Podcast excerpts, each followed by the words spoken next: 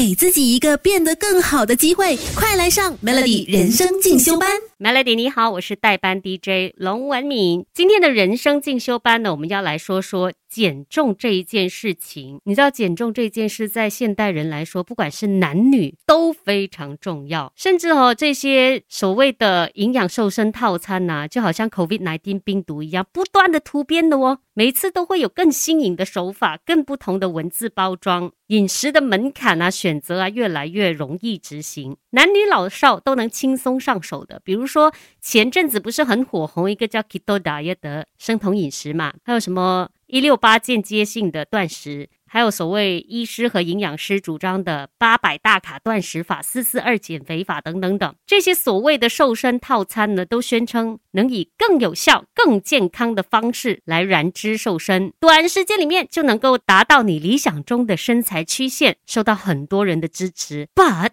这些所谓的计划，哈，真的适合我们吗？在减重、瘦身、健体这些词汇满天下都是的时候，我们是不是应该拒绝听信他人，然后来练习一下所谓的饮食独立思考，还给我们身心健康和平衡呢？哎，以前的人讲食得是福啊，现在的人却不想要这样的福气了。那想象一下哈，如果你是荤食者，此时此刻你很在意你的体重。午餐有两个选择：炸鸡便当，还有焖煮的鸡胸肉便当。你会选哪一个呢？即使那些说他不在意体型的人，哪怕是想吃的健康一点，都会选择鸡胸肉便当，对不对？为什么我们总是渴望要更健康呢？或许从我们花时间关注的一些方向可以找到一些答案哦。比如说，在主流的媒体网站，或者是一些你所了解的医疗权威，他们都会定期呢做出这样的一些关于追求健康啊、远离疾病啊这些讯息。比如说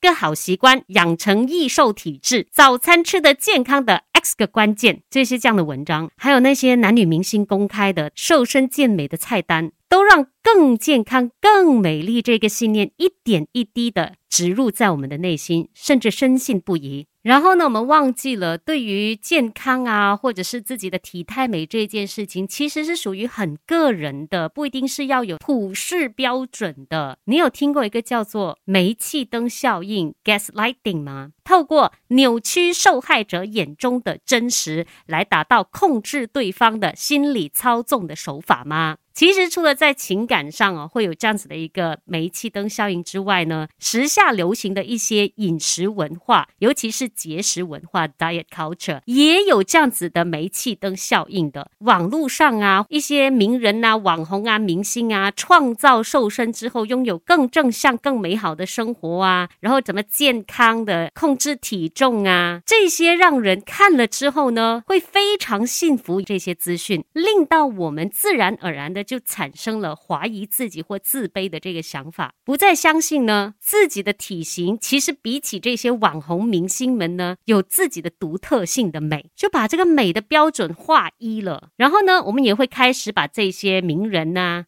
经过包装后的体态作为一个目标，模仿他们的饮食，甚至在潜意识中呢逼迫我们处于一个焦虑的状态。常常不是有一句话说 “You are what you eat”，所以有食物摆在你面前，你就忍住不敢吃。其实呢，只要你看破这些所谓的健康生活，都只不过是商业产物。那对于健康这一点来说呢，也要根据每个人不同的体质，定期去做这些身体检查，看看你的身体呢哪一些过量的，那你就减吃；不足的，那你可以补充。每个人体质都不一样嘛，为什么就一定要跟别人的才叫做健康呢？所以在饮食文化上。培养饮食独立思考是非常重要的呀！不管你的体型有多大，都不要去承受现在哦所谓的一些节食和健康文化呢，造成你对于自己体重的一些恐惧，进一步延伸到对于外形啊容貌的焦虑。所以不要在节食和饮食文化上呢，再加深自己对自己的创伤哈。天生体型较大的人不不必在乎别人的嘲笑，什么男子一定要有人鱼线呐，女生一定要有什么马。甲线呐，这种这样子的线，其实谁说一定要有才叫做美的呢？健康原本只是一个中性的字眼，当它的价值被建立在一些僵化的条规或者是样貌上呢，它就会变成我们隐形的